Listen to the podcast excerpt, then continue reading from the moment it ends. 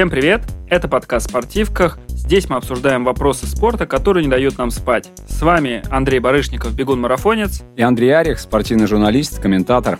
И сегодня мы будем обсуждать вопрос, зачем заниматься с тренером. Вообще, нужно ли это? Не покалечит ли тренер? Может быть, лучше одному заниматься спортом, бегать, прыгать и все такое? Хотел бы я знать такого тренера, который просто ставит перед собой цель кого-то покалечить. Но я думаю, что с таким тренером, конечно, заниматься не надо. Давай, наверное, мы сегодня как раз и обсудим, как вообще определить, покалечит ли тренер или не покалечит, есть ли вообще возможность, или это кому-то повезло, кому-то нет. И как ты думаешь вообще, кто такой тренер? Это какой-то наставник? И вообще нужен ли он? Покалечить он может в одном простом случае, если от результатов его подопечного, от результатов спортсмена для него что-то зависит. Какой-то финансовый результат, какое-то благополучие, какое-то продвижение по социальной лестнице. Не, ну подожди, а если это просто никудышный тренер, который вот ты к нему пришел, а он тебе завтра говорит: пробеги 30-ку, вечером в бассейн, а завтра велосипед 100-ку. У него нет интереса, чтобы ты результат какой-то показал в финансовом смысле.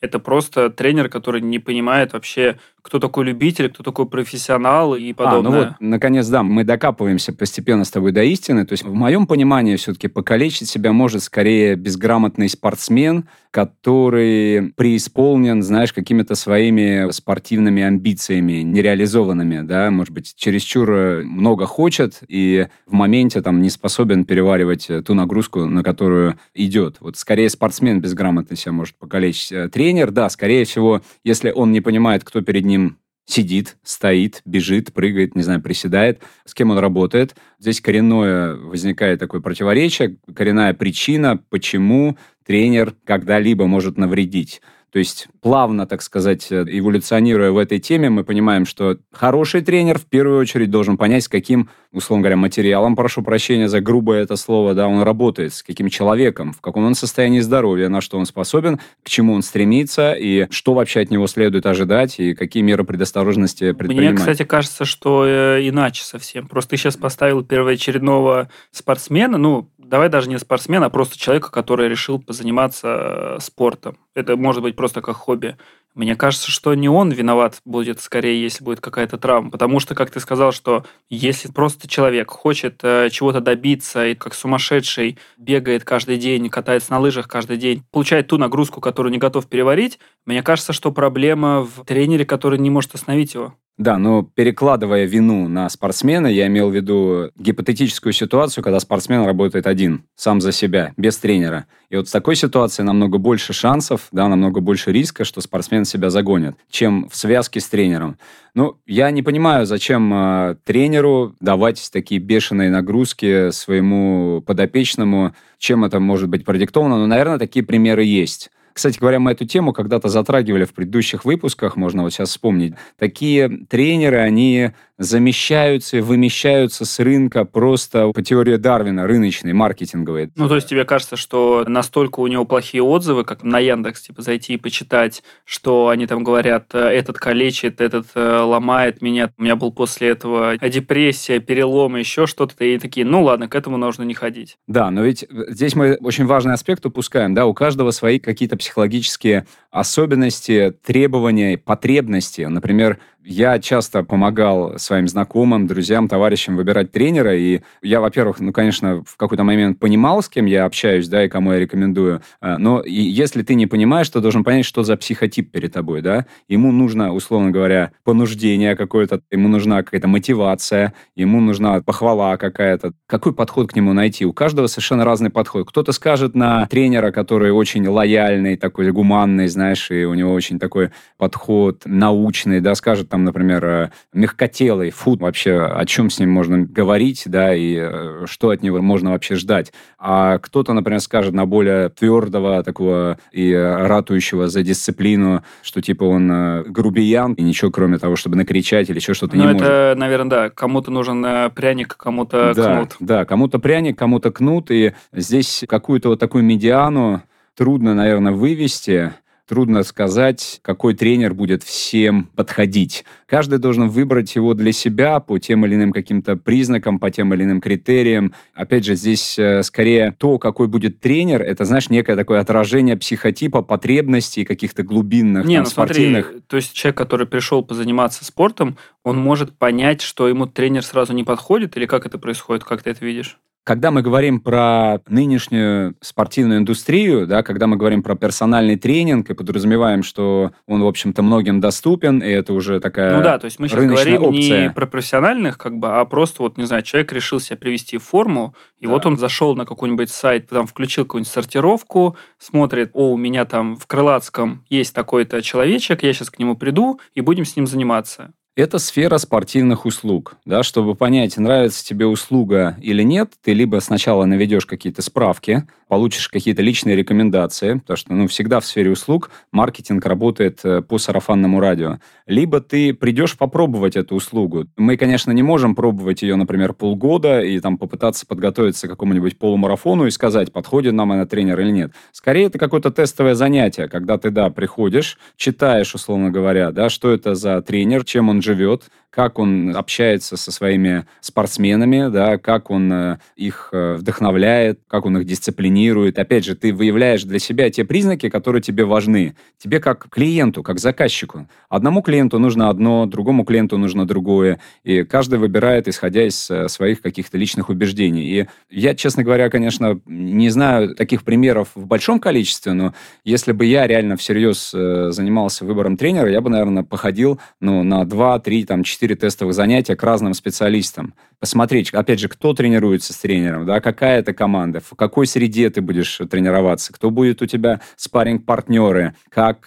тренер работает с этими спортсменами. Может быть, у меня чересчур замороченный подход, продиктованный неким каким-то спортивным бэкграундом. Наверное, другой человек, который не заморачивается всеми этими деталями, он придет просто и останется там, где ему комфортно, где ему приятно, где классная компания, где шутер, где весело. У человека, у него есть какое-то вообще понимание, что тренер должен быть таким? То есть, представим, я нашел себе какого-то человека-специалиста, пришел к нему, и, у меня такой был опыт, я пробовался к одному тренеру, к счастью, мы с ним недолго занимались, он, начал мне, во сколько ты ложишься спать? Зачем ты так долго ездишь на электричке? Какие-то вопросы, он прям полез в мою жизнь какую-то личную, чтобы, я даже ни на какой-то результат не претендовал, это просто у него какой-то такой подход, что он должен.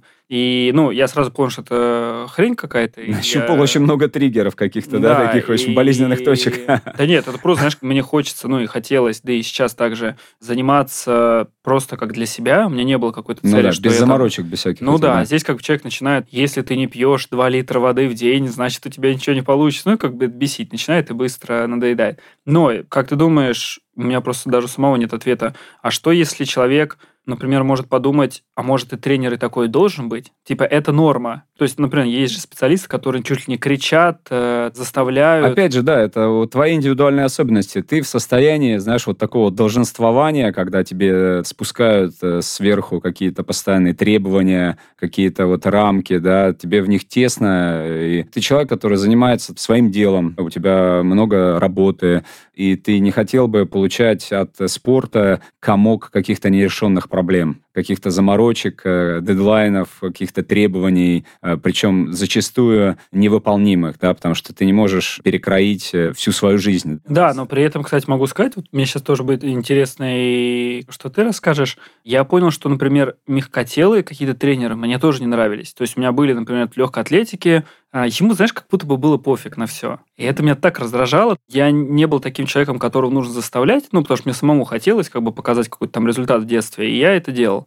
Но когда ты понимаешь, что специалист, которым ты занимаешься, ему как будто вообще все безразлично, он тебя даже не может поддогнать, подзаставить, что сделай еще один раз. Ты ему говоришь, ой, я устал. Он говорит, устал, значит, домой. Я не могу поехать на соревнования. Значит, не надо. Меня такое прям бесило. То есть, интересно так, что какая-то грань должна быть. Я понял, что вот с таким я вообще не смогу. Слушай, ну должна быть какая-то публичная, что ли, оферта, да, между тобой и тренером. Ну, реально какой-то договор, да, какие-то условия. Назовем это контрактными условиями. Когда встречаешься с тренером на неком таком коротком собеседовании и даешь ему понять, что тебе нужно от тренера, а тренер дает понять, что ему нужно от спортсмена. Конечно, такое бывает далеко не часто. Я даю себе отчет в этом. Как правило, вот мне кажется, наиболее частая ситуация, вот миграция между тренерами происходит, когда кто-то, например, вдохновился чьим-то результатом, кто-то увидел, какая там дружная команда приехала с каким-то тренером на соревнования. Вот как-то вот, когда мы все встречаемся где-то в одном месте, в одно время, или получаем рекомендации от людей, которым доверяем, вот тогда начинаются... Ну, или, не знаю, в Инстаграме они, наверное, увидели, что там, типа, вот какой-то есть клуб, у которых есть тренеры, они там все от него кайфуют, хочется так же. Мы самый главный вопрос с тобой не обсуждаем. Не потому, что мы, условно говоря, себя обманывали, да, друг друга обманывали, а просто мы забыли денежный вопрос, финансовый. Но в конце концов, один тренер дороже, другой тренер дешевле. А географически, а территориальная принадлежность. Один тренер рядом с домом, а другой тренер на другом конце Москвы. А у тебя работа с 9 до 6. Ну, кстати, мне кажется, сейчас это не так, потому что... Дистанционный тренинг? Дистанционный, да. Ну, возможно, да. И плюс, знаешь, мне кажется, у тебя... Ну, давай брать Москву, наверное, для нас самый близкий пример, ну, или даже там Санкт-Петербург, могу сказать. У тебя все равно есть какой-то 5-10 мест популярных для тренировок, где все собираются. В Москве это какие-нибудь Лужники, где на самом деле самые разные тренеры, или зимой, там вообще есть, не знаю, 3 манежа, в которых все собираются. Поэтому именно географически, мне кажется, как-то сейчас все размазалось. По финансовым, кстати, не знаю. Я знаю, что только тренер по триатлону, я там слышал какие-то стоимости просто бешеные. Да, Лужники, Крылатская, где еще, да, все тренят в таких вот кластерах наших, да, спортивных. Ну, а ты сам живешь, бац, где-нибудь, не знаю, в Опалихе. И что? Попал. Да, ты, видимо, скорее подыщешь себе тренера где-нибудь, например, в Красногорске, в Химках, там, на Планерной, да, если говорить про тот пучок северо-западный. А ты не думаешь, что, например, удобно, если после работы в Лужники заезжать? Нет? Мне кажется, это прикольно. После работы заехал, побегал. Опять же, масса индивидуальных каких-то пожеланий и потребностей. Я еще раз тут в данном случае, да, подчеркну свою мысль, что тренер – это скорее продолжение вот клиента, продолжение человека. То есть тебе кажется, что между тренером и клиентом, да, назовем, должны вот прям такие, чуть ли настоящие, как сервис такой прям вот. Ну, то есть прям вот слушай, кто-то специально... официальные почти отношения. Я что могу... есть какой-то такой договор, по которому, да. Не знаю, тренер дает такие-то. Окей, то есть ты имеешь в виду прям реальный контракт? Нет, я далек от этой мысли. Не-не, мне кажется, просто ты ведешь к тому, что у тренера и клиента должны быть отношения не в стиле, а давай там просто как-нибудь побегаем и все такое, а какие-то должны быть проговоренные условия между собой, что ты себя вот так-то ведешь, или у тебя нет такого? Опять же, все зависит от человека. Нужно вообще, в принципе, сесть и ответить себе на вопрос, для чего нужен тренер? Для чего? Кстати, интересный вопрос. Давай попробуем ответить на вопрос, для чего? Чтобы он написал план, он знает больше и знает,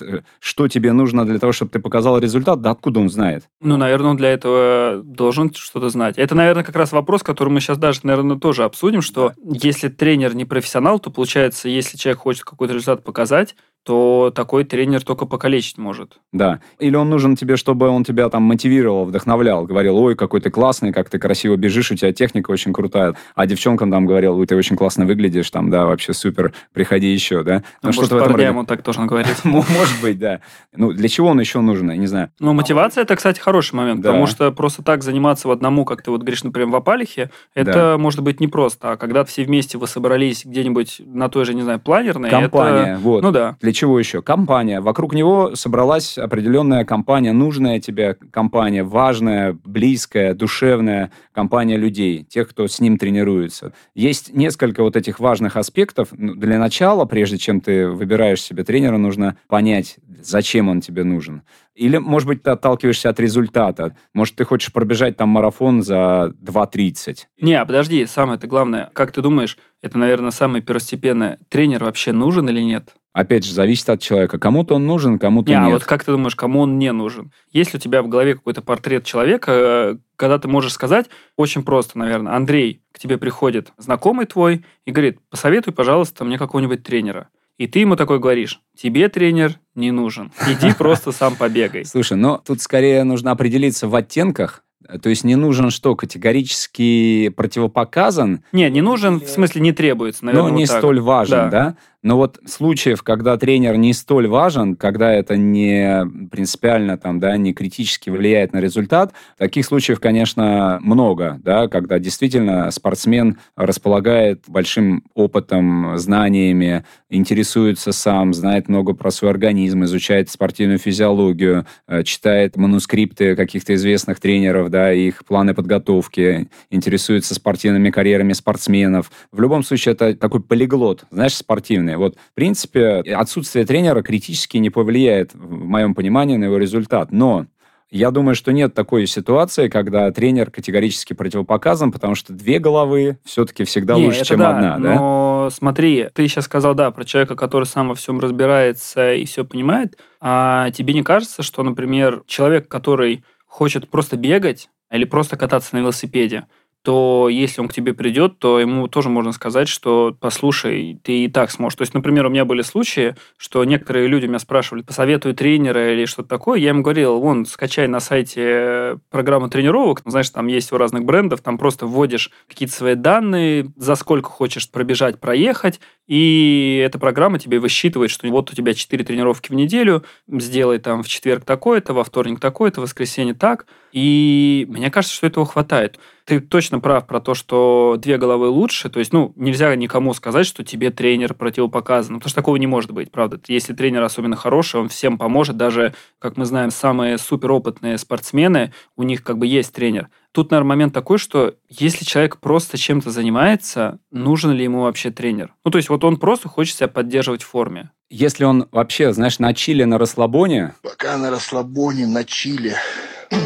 то, мне кажется, там наличие какого-то вот такого тренера, который там будет, опять же, его к чему-то понуждать все время, может быть, даже и хуже сделает, да, в какой-то момент человек все бросит, скажет, да мне это не надо, пойду-ка я лучше в ночной клуб там или кальян покурю, да, нафига мне вообще это все нужно, мне и так там на работе проблем хватает, я хочу расслабиться. Ну да, вот я как раз про вот это. Опять же, в данном случае навредит тренер, который будет это заставлять, который будет там капать на мозги, вот что-то вот такое, а может быть, будет тренер, который реально поможет, знаешь, немножко по-другому взглянуть на жизнь, перестроить немножко свой распорядок дня, найти какие-то приятные вещи, чему можно порадоваться, какие-то инсайты, знаешь, такие вот духовные. Мы, получается, сейчас приходим с тобой к тому, что самый лучший тренер для человека – это скорее даже не тренер, а такой мотиватор, получается. Я бы не выводил здесь вот такую аксиому. Опять же, для кого-то мотиватор, для кого-то мыслитель. А для кого-то там, не знаю, философ. Я даже именно про то, что это скорее не человек, который тебя приведет к какому-то результату, и ты благодаря нему поедешь, побежишь за какое-то время. А, ну с кем кайфово, конечно. Да, то есть, если мы говорим про любителей... Тебе просто приятно заниматься спортом вот вечером там после работы. Да, с кем кайфово. Ну, есть, конечно, такие маргиналы,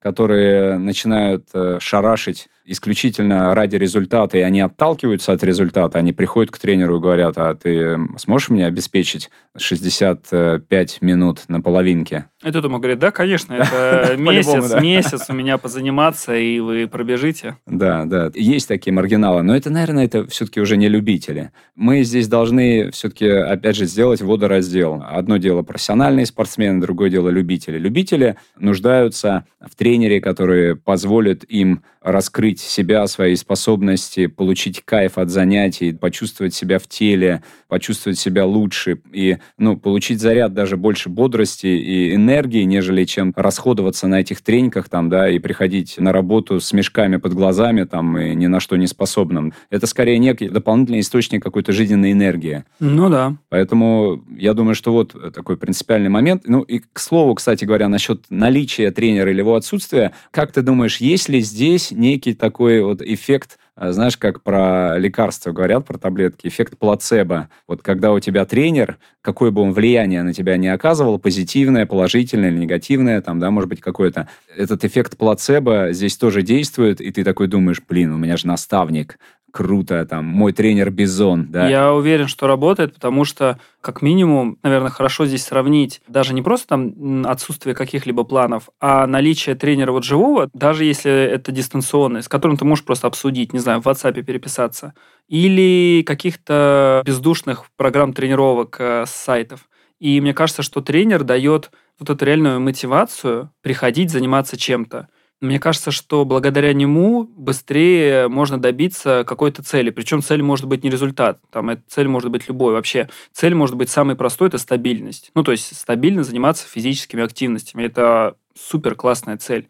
И когда это, например, какая-то вот реально там просто программа тренировок на сайте, с ней, конечно, наверное, тяжело такого. Ну да, как приятно поделиться с тренером, сказать, что, блин, как мне было тяжело, или мне сейчас неохота, да, там, или реально получить хоть какой-то общение, фидбэк. Причем реально даже это могут быть сообщения. Это не обязательно, что вот встретились где-то вот в Лужниках. Это вот просто он тебе написал: ты сегодня молодец, ты пробежал там 20 минут, это круто, мы скоро придем к тому, что мы сможем бегать по 45 минут, и это тебя очень сильно вдохновляет. Да, да. Ну, это ключевой момент такой, вдохновение.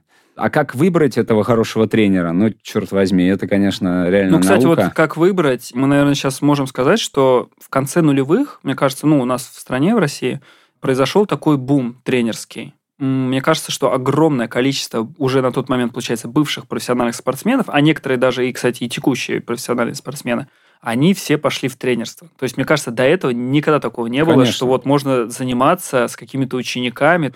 Знаешь, даже интересно, там за 10 лет, мне кажется, где-то там с 2008 до 2018 произошла такая огромная метаморфоза в формате, когда сначала профессиональные спортсмены думали, что за чушь какая-то, заниматься с любителями, для кого это нужно, а потом, когда они поняли, что, во-первых, это деньги, что для них все-таки важно, и это для кого-то даже просто в радость, это, интересный опыт. И третье – это какая-то даже мотивация продолжать самим заниматься спортом. Но этот бум, он, я думаю, привел не только к приходу каких-то классных молодых и немолодых специалистов, он привел к тому, что пришли просто те, кто хотят заработать.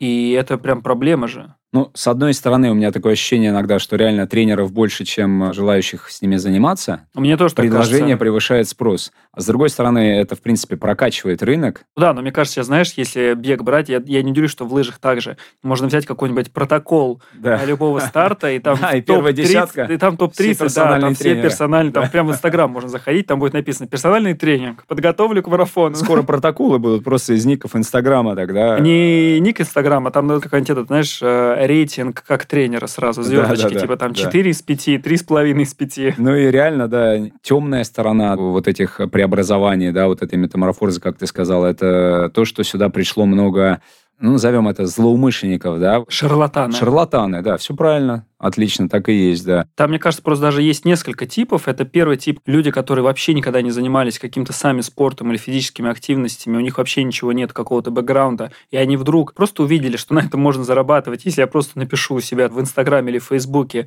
«Вообще-то я тренер», и люди настолько хотят заниматься, что они к нему придут.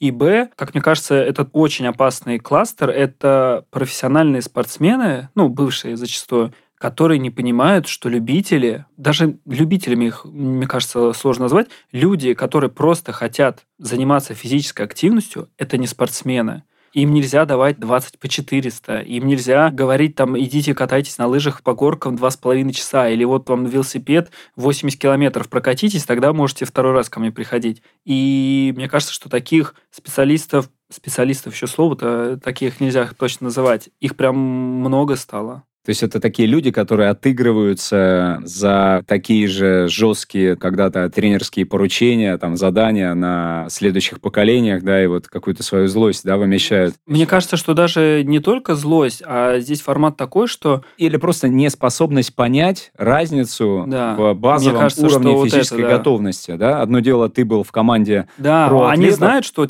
как вот меня готовили, можно сказать. У меня было, 12 тренировок в неделю. А другое дело, у тебя тут два стоят. От менеджера по связям с общественностью, менеджер по продажам, тут финансовый директор, бухгалтер главный, и что ты от них хочешь? То же самое, что и давали ему. И мне кажется, это очень опасно, потому что, во-первых, это чревато серьезными травмами и проблемами со здоровьем. И даже если не углубляться прямо в такую уж плохую тему, то это просто, мне, например, лично даже обидно, это, мне кажется, убивает любовь какую-то к физическим активностям. Представим, что человек решил, что я хочу начать делать ОФП по утрам, нашел какого-то себе специалиста, а этот специалист ему сразу, круговую силовую дал на 20 минут, у него все болит, он к нему пришел второй раз, у него снова все болит, на работу идет, он ногу по лестнице поднять не может, и он после этого скажет, нахрен мне это вообще физическая активность и спорт, я лучше дома буду сидеть. И опять же, вот эта крепатура, фактура – это что? Это следствие отлично проведенной тренировки? Или, может быть, это, наоборот, неразумные, да, тренерские подходы? А кто-то скажет, да у меня, наоборот, ничего не болит после тренировки, да он мне ничего не дает. А кто-то скажет, да я после тренировки уползаю еле-еле, потом не разгибаюсь неделю, да? И рад этому. Да, и рад этому. Опять же, да, здесь разница в потребностях и в подходах. Но самый все-таки дискуссионный в этом отношении вопрос, стоит ли применять такой, знаешь, формальный подход к выбору тренера или все-таки руководствоваться какими-то другими вот представлениями, требованиями. Вот, например, если нет высшего образования, спортивного высшего образования у тренера, хороший он или плохой? Ведь мы знаем много примеров, особенно если говорить про любительский спорт, когда люди меняют свою жизнь и, будучи любителями, да, сначала были кочегарами на заводе, например, потом начинают тренироваться один раз в неделю, 2, 3, 4, потом по 2 раза в день, и реально на любительском уровне показывают, ну, просто фантастические результаты, да? Но он кочегар. Он кочегар. У него нет тренерского образования. Если бы фильм был бы какой-нибудь, можно было бы назвать так.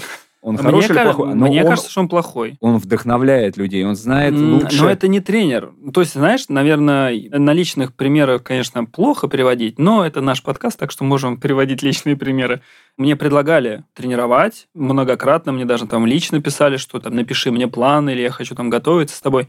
И я всегда отказывал, потому что на самом деле причина такая, я не знаю физиологию вообще. Ну, то есть у меня биологии в школе как таковой не было, мы там парты двигали по 45 минут и пол мыли. И потом, ну, универ у меня полностью по другой специальности, там, менеджмент. Получается, что у меня нет понимания, как работает организм человека. И как бы когда я сам упарываюсь, во-первых, это как бы не так страшно, потому что это мой организм, как бы сам его и убиваю. Ну, ты его чувствуешь, ты как-то ощущаешь. Ну, и, во-первых, чувствуешь, да, потому что как бы я понимаю, что вот когда так болит, это значит, еще можно продолжить, а когда вот так болит, надо уже делать перерыв, потому что эта боль означает что-то плохое.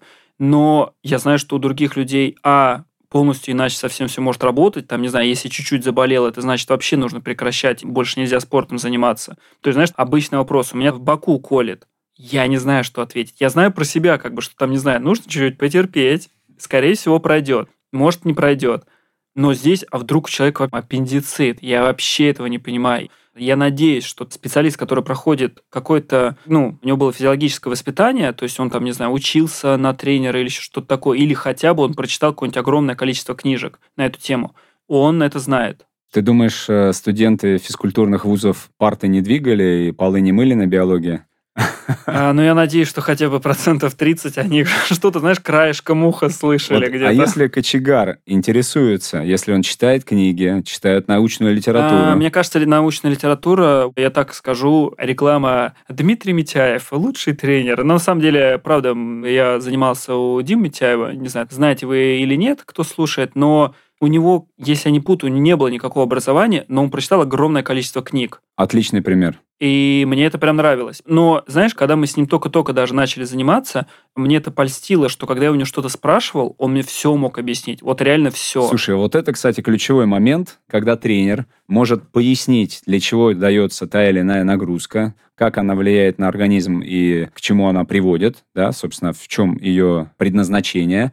Это, наверное, та самая веская причина, по которой лично я бы тренера заприметил и выбрал бы его в конечном итоге. То есть, если тренер может реально мне все разжевать, растолковать, если я перевариваю эту физическую нагрузку с пониманием, почему именно в таком формате, именно по такой формуле она мне дана и к чему она приведет, условно говоря, как она повлияет на мой организм и из какой точки А в какую точку Б мы придем, это вот реально очень повышает эффективность и качество занятий спортом. Ну да, ну то есть он мне мог даже сказать, вот мы с тобой обсуждали, если ты сильно устал или не можешь там ноги волочить сегодня. Забавно, что там первое время, особенно когда мы с ним занимались, он мне прямо объяснял, что готовься, после вот этой тренировки тебе 2 дня может быть плохо. Ну, то есть не то, что ты, там, не знаю, не встанешь, но готовься к тому, что ты завтра выйдешь на пробежку, у тебя ноги будут болеть так, что... Вот об этом в книге написали? Или тренер, в данном случае Дмитрий, просто это знал на собственном опыте? Я думаю, что это из книг тоже. А мне кажется, в первую очередь на собственном опыте. А мне кажется, что все равно это в книгах. Ты же как бы понимаешь,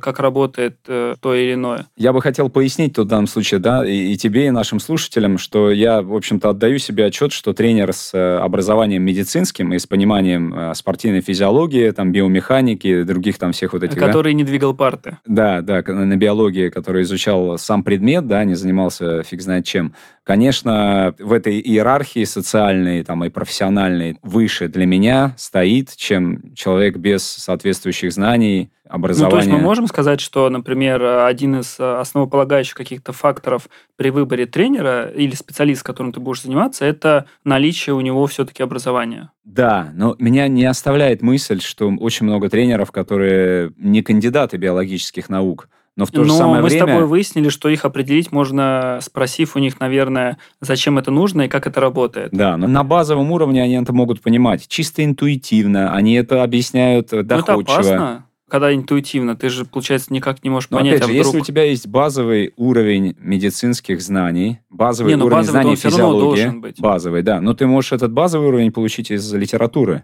Тебе не обязательно иметь... все равно мы приходим к тому, что хоть что-то читать он должен был. Да, обязательно. А мне кажется, что огромное количество шарлатанов, которые вообще просто... Я против формалистского подхода такого. Знаешь, вот у тебя есть корочка, значит, тебе можно. У тебя нет корочки, значит, тебе нельзя. Ну, это правда. Потому что наличие корочки вообще ни от чего нас не защищает. Ну да, человек мог просто 5 лет как бы учиться, на самом деле все время ездил по соревнованиям. Да, другой получал совершенно другую профессию, но он жил этим. Он просто посвящал всего себя изучению, например, человеческого организма и влияние физической нагрузки на этот человеческий организм. И он понимает больше, чем тот, кто непонятно чем вообще занимался 5 лет и получил корочку. Ну, это, получается, мы, наверное, с тобой мы такой первый прям фактор выделили. Второй, я думаю, что это чуть ли не в самом начале выпуска обсуждали, это отзывы. Ну, сарафанное радио. Получается, наверное, круто идти к тренеру, про которого ты что-то наслышан или где-то вообще там знаешь про него. Конечно, да. Это сфера услуг, опять же. Это в любом случае рекомендация. Это чей-то опыт, на который ты можешь положиться,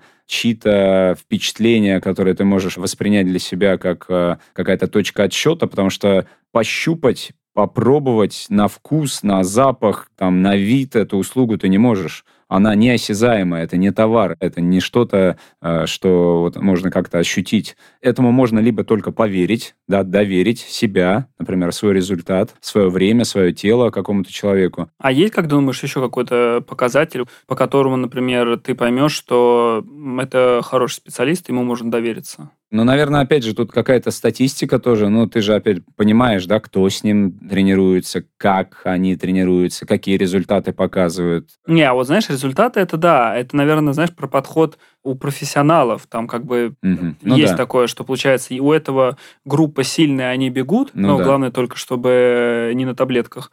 Такие тоже есть тренеры, у которых вся группа бежит.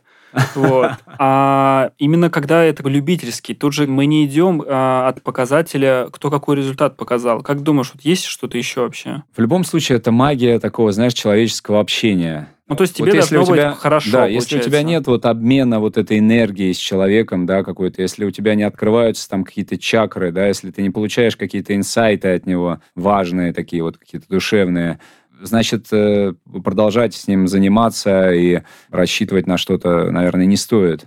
В любительском спорте важен не результат, а скорее процесс. Мне кажется, это отличные слова, чтобы завершить наш сегодняшний выпуск. Это был подкаст «Спортивках». Слушайте нас на всех платформах, в том числе теперь и на Spotify. С вами были Андрей Барышников и Андрей Арих. Пока. До новых встреч.